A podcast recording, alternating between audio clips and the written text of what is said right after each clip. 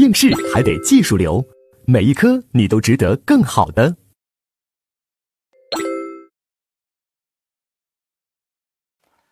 好，那接下来我们就看第二节共同正犯。那我们这共同正正犯主要指的就是共同实行犯啊，比如说甲乙两人商量好，咱们一起抢银行，甲拿枪抵着职员的头，银行职员的头不许动，乙呢拿麻袋装钱。我们说甲乙就是抢劫罪的共同正犯，也是共同实行犯。那这共同正犯的成立条件是啥呢？其实成立条件也很简单，既然共同犯罪的成立条件是一起制造违法事实，那共同正犯或者共同实行犯就是什么？一起通过一起实施实行行为来制造违法事实。所以呢，大家看三百六十九页，哎，我们就有一个图表，共同正犯的成立条件在其实就是看客观阶层，客观阶层要求什么？违法是一起的，那就是什么？一句话，一起实施实行行为。那什么叫一起实施呢？我们前面说了，就是要有什么？要有意思联络啊！如果没有意思联络，互不知情，那是同时犯，那不是共同犯罪，明白？那这里面考试喜欢给你考的难度在哪呢？主观阶层，主观阶层这一块儿我们一定要给大家把要把它讲清楚哈，我们一定要回顾一下两阶层体系。大家现在能不能给我回顾一下客观违法阶层？啊，给我再回顾一下，客观违法阶层、主观啊责任阶层。客观违法阶层有一个什么？有一个前面有个客观要件，是吧？客观要件里面有危害行为、危害结果、因果关系。然后客观违法，呃，客观要件后面有个什么？客观违法什么？啊，客观违法。阻却事由是吧？这个阻却事由都有什么？有责任年龄，哎，不是有正当防卫、紧急避险，这些都不用说了。好，关键是主观责任阶层。主观责任阶层有什么？有主观要件啊，有主观要件。我们的主观要件主要是几个？两个，一个就是什么？故意，一个是什么？过失。啊，如果没故意没过失，那意外事件那另说了啊。好了，后面还有一个主，还有什么主观责任阻却事由是吧？啊，责任阻却事由。那我们这责任阻却事由主要有什么？啊，责任年龄，还有责任啊能力啊，责任年龄、责任能力。至于那个什么啊，还有什么？呃，违法性认识可能性、期待可能性那些呢？我们共同犯罪在这块不考啊。我是要让你把我现在画的这个图呀，一定要掌握好。主要是掌握什么呢？就是客观违法阶层，你就记一句话：共同犯罪是指一起制造违法事实啊。那在共同正犯里面，就是一起实施实行行为。而主观责任阶层呢，你要知道有主观要件，有故意，有过失，有责任年龄，有责任能力。而主观责任阶层呢？我们知道一句话叫什么？责任是独立的，啊，责任是独立，就是谴责谁不谴责谁是分别评价。也就是说，在主观责任阶层，你甲乙两个人，你完全可以步调不一致啊，完全一个打勾，一个打叉。那我们考试就在考什么呢？就考主观责任阶层步调不一致啊，重点是考这个啊，因为如果在客观违法阶层，你只要满足那句话。一起制造违法事实啊，制造违法事实有个一起性啊，有个一起性，有个连带性，你们就是共同犯罪。那由此就诞生出来一个啊，因为你们是共同犯罪，你们违法具有一起性，具有连带性，就诞生出来一个什么结论呢？就是部分实行全部负责啊，部分实行全部负责啊，就是比如说甲乙两个人一起去开枪，说咱们一起把丙打死啊，那即使是甲打死的。开枪打死的，由于甲和乙是共同犯罪，所以甲打死这个结果，乙要不要负责？要负责，这部分事情全部负责。好，客观阶层就是掌握这个。那主观责任阶层这里面就有难度，难度是什么呢？因为违法要具有啊，违法是一起性，但责任是要什么？我们说责任是独立的啊，责任要有个独立性。那责任有个独立性的话，他就会弄个甲乙两人责任要素啊。责任要素有主观要件啊，有责任走穴事由，就这些呢，不要求步调一致，他就考个什么步调不一致。那这步调不一致啊，有哪些呢？责任阶层，他就给你考什么责任年龄，先考一个，所以这就出现我们的模型一责任年龄，就责任年龄不做要求啊，那就是他给你考什么？一个有责任年龄，一个人没有啊。那我们来看一下三百七十一页第一个模型。就是责任年龄啊，不做要求，一个打勾，一个打叉，步调不一致。比如说，十岁的狗蛋和二十岁的狗剩，两人说咱们一起强奸小芳，把小芳轮奸了。那我们说对这个案件，我们怎么分析？按照两阶层很简单，你们在客观阶层一起制造违法实施啊，一起实施啊实行行为，你们就是客观阶层的什么共同正犯，强奸罪的共同正犯，那么你们就是轮奸啊。那到了主观责任阶层。责任是独立评价的，谴责谁不谴责独立评价。狗蛋呢，责任年龄打叉，所以最终不负刑事责任，无罪。啊，狗剩呢，责任年龄打勾，所以最终要负刑事责任，有罪。啊，而且给狗剩量刑的时候要按轮奸来量刑，因为你们在客观阶层就是强奸罪的共同犯罪、共同正犯，那当然要定啊，当然属于轮奸。但是我们知道，如果按照四要件体系就麻烦了啊，这个这个题其实就是想揭示四要件体系的又一个步骤。因为如果按照四要件体系的话，犯罪主体要求具有责任年龄、责任能力的人，那狗蛋呢十岁，直接说不是一个合格的犯罪主体，直接无罪。直接无罪的话，只剩下狗剩一个人定罪。那给狗剩定强奸罪没问题，但是问题是，你给他量刑的时候能按轮奸来量刑吗？不能，因为轮奸要求是一个什么强奸罪的共同犯罪啊，所以呢，这时候给狗剩量刑，你不按轮奸量刑，这就是个问题，明白吧？哎，这就是第一个模型，在责任年龄这一块做文章，明白吧？好，第二个模型是什么呢？在责任能力这一块给你做文章啊。责任能力做文章就是什么呢？肯定是一个有责任能力，一个没有责任能力嘛。比如说，我这举个例子，三百七十一页最底下，甲邀请乙一起伤害小芳，乙答应，实际上乙是一个精神病患者，但是甲还不知道。你看甲找的这种队友是吧？甲以为乙是个正常人，其实乙是个精神病患者。然后呢，两个人一起就打人家小芳，打人家小芳，小芳遭受重伤，能够查明是有一脚把小芳的脾脏踹破裂了，导致重伤，但是无法查明这一脚是甲踹的还是乙踹的。那我们说，按照我们两阶层体系，怎么去分析这个案件呢？由于你们两个有意思联络的。啊，你邀请的有意思联络，所以你们属于一起实施实行行为，一起制造违法事实，所以你们在客观阶层就是共同正犯。那一旦是共同正犯，那我就要启动什么？无法查明的时候无需查明，因为部分按照部分实行全部负责原则，无法查明无需查明。那这时候呢，你们甲乙对这个重伤结果都要负责，你们都要构成故意伤害罪，重伤既遂，明白吧？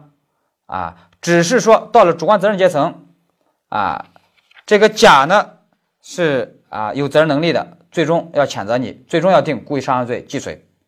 那乙呢，由于他是精神病患者，他没有责任能力，所以没法谴责他，所以他最终无罪，明白吧？啊，但是如果按照四要件体系，那就麻烦了。按照四要件体系，给这个乙啊，看他是不是合格的犯罪主体呢？啊，由于他没有责任能力，是个精神病患者，他就不是个合格的犯罪主体，他连犯罪主体都打叉了，那直接呢啊就无罪了。那你给乙一旦无罪，那甲呢就只能单独定罪。那给甲单独定罪，那遇到无法查明的时候，只能给他启动什么存疑是有利被告。那有利被告的结论就是什么？重伤这个结果不能认定给甲，那甲还不对这个重伤负责，这合理吗？这就不合理。这个模型，这个案例，希望大家一定要把它记住啊！我们手上这个我的这些案例啊，都是精挑细选的，都有一定的前瞻性啊，都有很强的可考性。我认为这个案例绝对是在什么题库里面啊，所以一定要把它吃透。所以为什么我为了把它讲透、吃透，所以我为什么把两阶层体系一定要给你画一遍，明白？画一遍。你如果还不好理解的话，你回过头来再看三百六十九页也行，啊，三百六十九页就是什么呢？你看，在共同正犯的成立条件是什么呢？在客观阶层只要求一起制造违法实施，就是意思联络加实行行为；但到主观责任阶层呢，对两个人呀不做要求，不要求保持一致，就是你可以是故意，你也可以是过失，你可以有责任年龄，你可以没有责任年龄，你可以有责任能力，你可以没责任能力。好，那我们第一个模型训练的是责任年龄这一块不做要求，那第二个训练是责任能力不做要求。接下来我们看三百七十二页，重点来了啊，重点烧脑的来了啊，就什么对。故意过失不做要求，因为故意过失你也是一个主观责任阶层的要件啊，也不做要求，这个难度就有点大。这个不做要求，这里面呢，我们要举一个标准的案例，叫什么？打野猪案。打野猪案是什么呢？比如说两个猎人甲乙，我们书上三百七十二页上面有的啊，他们以为前方是野猪。然后他们说，啊，相互说说，咱们一起开枪，一起把这个野猪打死。这一枪呀，可能打不死，咱们两个必须一起开枪，两枪才能可能把他弄死。所以咱们一起开枪吧。好，就这里面一定要注意，他们有意思联络的，有沟有意思沟通的，哎，他们就一起开枪。实际上前方不是野猪，前方是一个行人，是行人丙，把人家丙打死了。现在呢，能够查明致命的只有一颗子弹，但无法查明谁打的这个致命的这颗子弹，无法查明了。现在就问怎么办？那这里面呢就有了观点展示。观点展示，先说部分犯罪功能说。部分犯罪功能说认为什么呢？说两人要构成共同犯罪，主观要件必须一致，必须什么一致呢？必须都是故意。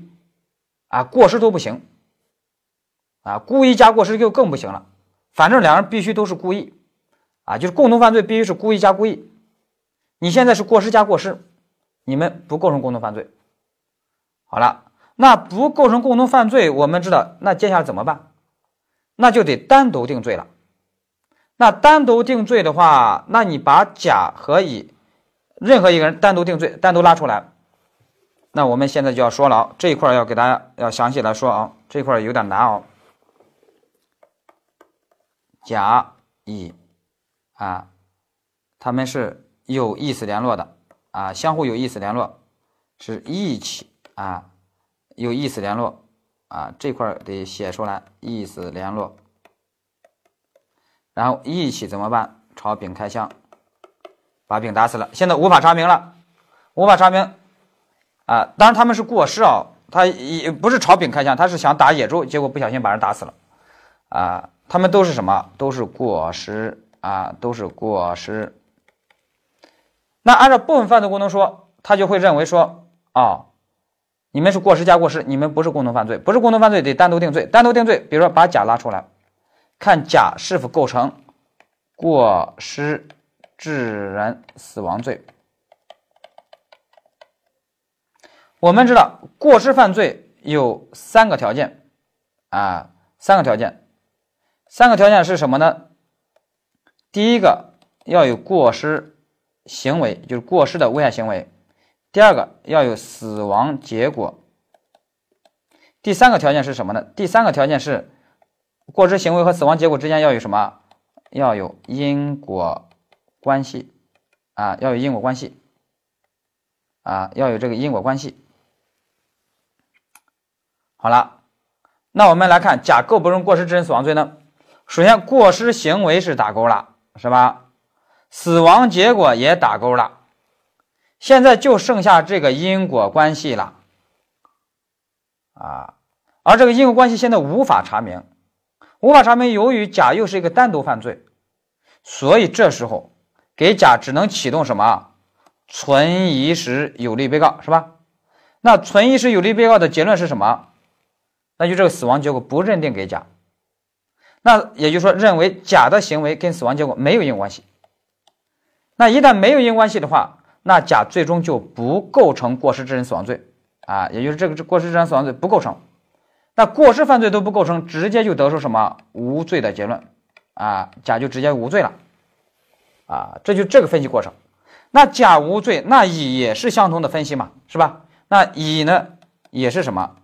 也是无罪。这就是部分犯罪功能说它的这么一个结论啊，就是甲乙两人就无罪了啊，就是这样去分析。但是大家想一想，你们两人一起有意思联络，把人丙给弄死了，你们两人最后都无罪，没有一个人对死亡结果负责，合理吗？不合理，因为你们又不是说没有意思联络，啊，你们是有意思联络的。我们知道，如果你们两个没有意思联络，就是说你们站在不同的啊地点，互不知情，没有意思联络，都以为那是野猪，都开枪，结果呢把丙给打死了，那这时候你们。由于没有意思联络，你们的确不是共同犯罪，的确不是共同犯罪。那这时候你们最终单独定罪，单独定罪的话，根据存疑时有利被告，因为你们都没有因果关系，都认定没有因果关系，你们最终都无罪，是吧？那这时候认定个无罪是合理的，因为你们没有意思联络，你们都互不知情嘛。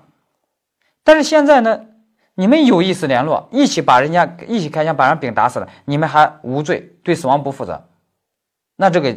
不符合实质正义，是吧？这个结论是难以接受的。而按照行为共同说怎么判断呢？行为共同说这个事儿就简单了。行为共同说，他认为要构成共同犯罪，要构成共同正犯，只看客观阶层，你们有没有一起制造违法事实？那就看你们有没有意思联络。你们有没有啊？有啊！你们有意思联络，你们一起制造了违法事实啊！这个八个字是打勾的。你们一起制造了违法事实，那么你们在客观阶层就是共同正犯，啊，那就是共同正犯，那我就要启动什么原则了？那我要启动部分实行全部负责了。那按照部分实行全部负责这个原则，那无法查明就无需查明了，因为即使是查明是甲打的那一枪，乙也要负责；即使查明是乙打的那一枪，甲也要负责。那这时候我就不需要查明了，你们对死亡结果都要负责。啊，也就是客观阶层，你们对死亡结果都要负责的。到了主观，你们是什么啊？你们是过失。主观责任阶层，谴责谁不谴责谁，分别评价。啊，该怎么谴责也是分别评价。啊，那甲怎么谴责你呢？哦，你是过失，那我就用过失来谴责你。那你要构成过失致人死亡罪。乙呢，你啊，主观阶层你是啥啊？你也是过失，那么我就要用过失来谴责你。啊，你也要定什么过失致人死亡罪，明白吧？啊，不好理解的话，我回到这儿来，回到这个图表，就是说，刚才那个打野猪案，你们甲乙在客观违法阶层，你们一起制造了违法事实，啊，那么你们是共同正犯，所以启动部分实行全部负责，你们对死亡结果呢都要负责，啊，到了主观责任阶层，谴责谁不谴责谁，分别评价，怎么谴责也是分别评价。啊，甲呢是过失，给你甲最终定过失致人死亡罪；乙也是过失，给乙最终也定过失致人死亡罪，明白吧？啊，这就是什么行为共同说啊？行为共同说就这么处理的。好了，那我们在这里面二百呃三百七十三页啊，我给大家还画了一个图表啊，就是无法查明的四种类型啊，我们一起来过一过啊。这个类型是这样的，第一种是什么？故意的共同正犯。比如说，甲乙又意思联络，共同故意，同时向丙开枪，把丙打死了。但是查证的情况都是什么啊？只能查明一枪致命，但无法查明致命一枪谁打的。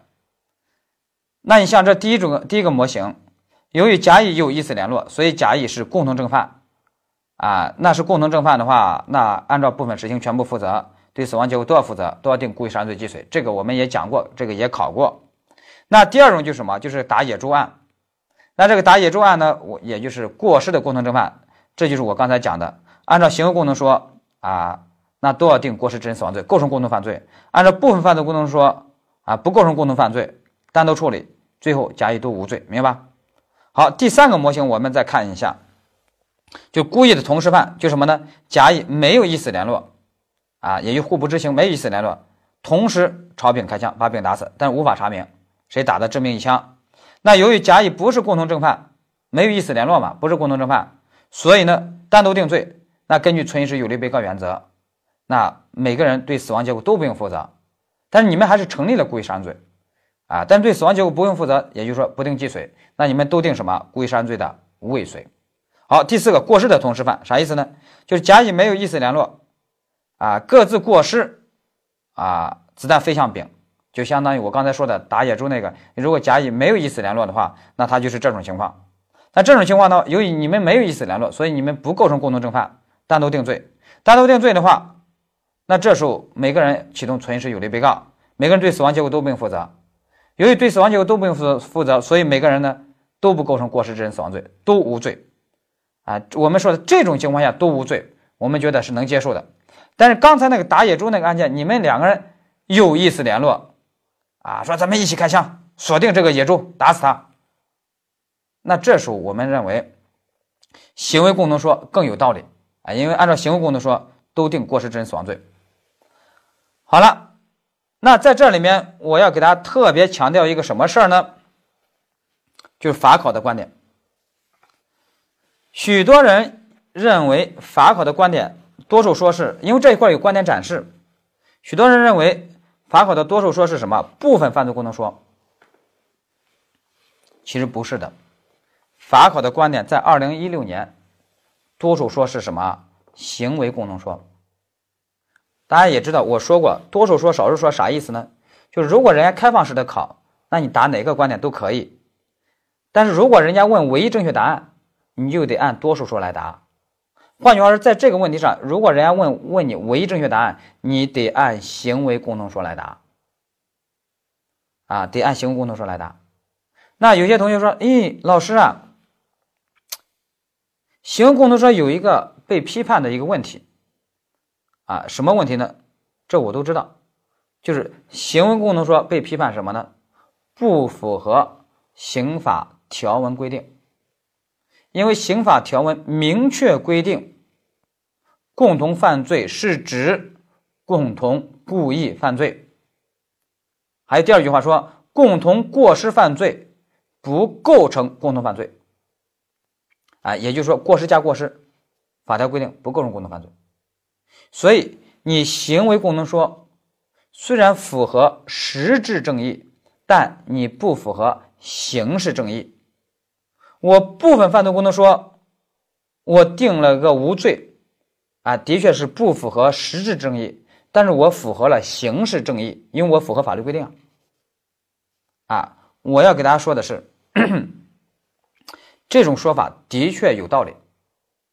也正因为如此，在我们学术界，包括在实务界，这个争议的确很大。在实务界，在学术界。其实部分犯罪共同说，啊，它是多数说，因为它的确是符合了刑法的明文规定。但是我在这里面要来强调的是什么？我要强调的是法考界。法考界，我为什么说行为功能说是多数说呢？两个点，第一个。面对部分犯罪共同说的指责，说你那个行为共同说违反了刑法的明确规定呀，刑法规定的共同犯罪是指共同故意犯罪，共同过失犯罪不是共同犯罪。张明克老师人家为此专门做出解释，人家说什么？说你那种理解是对条文的一种表面的字面的理解，而这个条文它真正的含义就是行为共同说。也就是说，行为共同说不违反这个条文规定。以前的解释只是字面解释，我这个解释呢有实质解释，啊，不违反刑啊这个条文规定。也就是你不能说我行为共同说违反了刑法规定，啊，我不背这个锅，啊，那行为共同说怎么去解释呢？那你有空你可以看张明凯老师的教材论文，啊，他有一番论证的，他有他的解释论证的。所以他说我不背这个锅，说说我这个违反刑法规定。好，这是一个，你感兴趣你可以去看。第二个，在我们法考界，我们说最终最终是看什么？看真题和官方答案。所以呢，我们在这里面得看一下真题。那我们就看三百七十三页，二零一六年第七题。我们一起来看一下，这第第七题说什么呢？甲、乙、丙。三人啊共同故意伤害丁，丁死亡。经查明，甲乙都使用铁棒，丙未使用任何凶器，尸体上只有一处致命伤，再无其他伤害，可以肯定致命伤不是丙制造的，但不能查明、不能确定是甲制造的还是乙制造的。也就是说，有可能是甲制造，有可能是乙制造的。啊，就是这个案例。这个案例啊，我要给大家好好来说。首先，这个案例我们把丙可以先啊省略掉啊，把问题先简化一下，主要是甲乙。现在甲乙两个人共同故意，那他这里面意思说甲乙有没有意思联络呢？啊，甲乙有意思联络是吧？也就是一起干嘛是吧？有意思联络。那他们一起干嘛呢？一起去伤害人家丁啊，一起伤害人家丁。那么我们说，甲乙这时候首先故意伤害罪的共同犯罪成立了没有呢？啊，他故意伤害罪肯定成立共同犯罪是吧？这是没问题的。那现在的问题是人死了，那他们在甲乙在故意伤害罪的范围内。在基础上，能不能构成故意伤害罪致人死亡这么一个结果加重犯？这就是问题。而我们又知道，故意伤害罪致人死亡指的是过失致人死亡啊，因为你如果是对死亡结果是故意的话，那直接给你定什么？直接定故意杀人了。所以呢，现在就是要问题就是说，甲乙两个人。他对丁的死亡结果其实是过失的，因为他只是想伤害，并不想打死人家，是吧？所以现在就是问，那甲乙是成立的故意伤害罪，但能不能定故意伤害罪致人死亡？也就是说，焦点是锁定在什么过失致人死亡这个环节了。也就是甲乙对过失致人死亡，对这个死亡结果要不要负责？好了，那把过失致人死亡这个我们单独拎出来分析的话。按照部分犯罪共同说，我们先分析。那部分犯罪共同说就会认为，你们是过失致人死亡，而过失加过失是不构成共同犯罪的，啊，不构成共同犯罪，不构成共同犯罪。那么在致人死亡这个问题上呢，你们只能单独处理。那致人死亡这个单独处理的话，那对每个人都要启动什么存疑时有利被告。那存疑时有利被告的结论就是什么呢？比如单独处理甲，那有利于他的结论是什么？死亡结果就不认定给甲。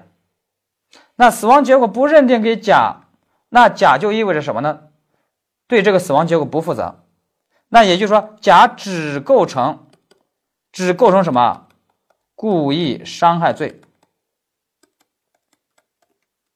而不构成故意伤害罪过失致人死亡。啊，就是过失致死这一块呢，它是不构成的。那对乙呢，也是这个结论啊。单独处理乙的话，乙是构成了故意伤害罪，但对死亡结果呢，也不负责啊。所以呢，他们都只构成故意伤害罪，而不构成故意伤害罪致人死亡。好，这是第一个观点，部分犯罪共同说。第二个，行为共同说，行为共同说就会认为过失加过失。是能构成共同犯罪，只要你们有意思联络，那么你们甲乙过失弄死丁的这个问题上，你们是有意思联络的，那么你们就构成了共同犯罪了。在致人死亡这个环节上，过失加过失构成共同犯罪，构成共同犯罪的话，那我就要启动什么部分实行全部负责这个原则了。那么我启动这个原则的话，那这时候无法查明就无需查明了，也就是说，你们对死亡结果。都要负责啊，都要负责。也就是说，即使是甲弄死的，乙要负责；即使乙弄死的，甲也要负责。那么你们都要构成什么？都要构成故意伤害罪，过失致人死亡，明白？故意伤害罪，过失致人死亡。所以，按照部分犯罪功能说，甲乙只构成故意伤害罪。不构成故意伤害罪致人死亡。按照行为共同说，甲乙构成都构成故意伤害罪致人死亡。所以呢，我们就看官方答案。官方答案一旦认为甲乙构成故意伤害罪致人死亡，那就证明官方答案采取的是什么行为共同说，而没有采取部分犯罪共同说，明白吧？那官方答案的确就是甲乙构成故意伤害罪，过失致人死亡，那就说明官方答案就是什么？采取的就是行为功能说，所以这才表明行为功能说在法考界是什么？是多数说。也就是说，考唯一正确答案的时候，得按行为功能说，明白吧？啊，就是这个意思。所以大家其实想一想，二零一六年这个第七题呀，其实它就是把打野猪这个案件，打野猪这案件就是过失致人死亡，是把这个过失致人死亡镶嵌到故意伤害罪这个结果加重犯里面，因为故意伤害罪这个结果加重犯就那个就是故意伤害罪过失致人死亡嘛，是镶嵌在这里面而已，应用了一下，啊。所以呢，我们这叫什么？有题为证啊！古人写小说是有诗为证，我们这就是什么？就是有题为证。但是呢，在这里面，许多同学呢，哎呀，因为你，我估计你可能参加法硕考试或者你本科接触的那种观点，可能认为过失加过失不构成共同犯罪，你可能接触的是部分犯罪共同说啊，所以呢，你总难以在这儿接受。其实，在我看来啊，我对这个问题啊，其实还是持中立观点。也就是说，行为共同说，我自己也感觉啊，行为功能说，它虽然符合的实质正义，但是它的确有点明显的挑战了、违反了刑法的明文规定。部分犯罪功能说呢，它符合了刑法的规定，但得出的结论可不符合实质正义，的确很纠结。这一块呢，的确很纠结啊！但是呢，我不是说了吗？我们是参加法考，我们是考试，考试是什么？考试就是指挥棒啊！命题人人家就是指挥棒，不要跟命题人作对，明白吧？不要跟官方答案作对。你比如二零一六年这第七题，你如果采取部分犯罪功能说，那过失致人死亡那个环节就没法定了。啊，那你答案就弄错了。所以呢，不要跟人家官方答案较劲儿，不要跟人家命题人较劲儿，一定要明白，考试是过桥，不是在桥上建房子，不是在桥上跟命题人抬杠。等你过了司法考试，你当了法官、检察官、律师，或者说你从事啊学术研究当学者，你就完全可以按照你的观点来。你那时候，你的观点就自由了，所以大家知道，我们要实现所谓的财务自由。有的说财务自由是什么？是车厘子自由，是吧？啊，我告诉大家，你参加法考，其实就要实现什么？观点自由。那你的观点自由是啥？就是等你过了法考，你才能真正的实现观点自由，明白吧？啊，其实在这个问题上，我自己啊。还是啊，我自己呢，其实也知道行为共同说这里面其实是啊也有一些问题的，但是没办法，我目前是给大家讲法考啊，我就只能这么讲啊，明白我的意思吧？啊，好了，这就是我们说的这个问题啊，把这个呢啊一定要搞清楚。好了，那这个理解了以后，我希望大家把这个模型呀一定要掌握好，这块虽然有点难。但是你只要把我图表这个模型掌握好了就可以，所以当然这里面呀，像像这个点啊，考试在一八年主观题还考过啊，所以我的看法是什么呢？你不用去，其实都不用刷很多模拟题、练习题，你最重要是建构咱们这个模型。你看我讲到这儿，其实都是在讲模型。你把模型掌握好以后，其实呀，不用刷太多题啊。我们许多人呢就以为刷了很多题。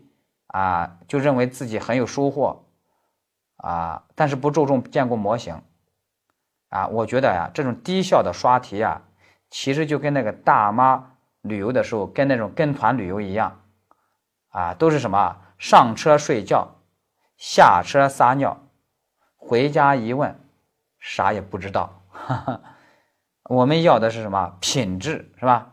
品质来自什么？理解底层原理，建构行为模型，明白吧？这块有点难，但是呢，希望大家把这个底层原理模型掌握好。好，这就是我们说的共同正犯这一块的问题。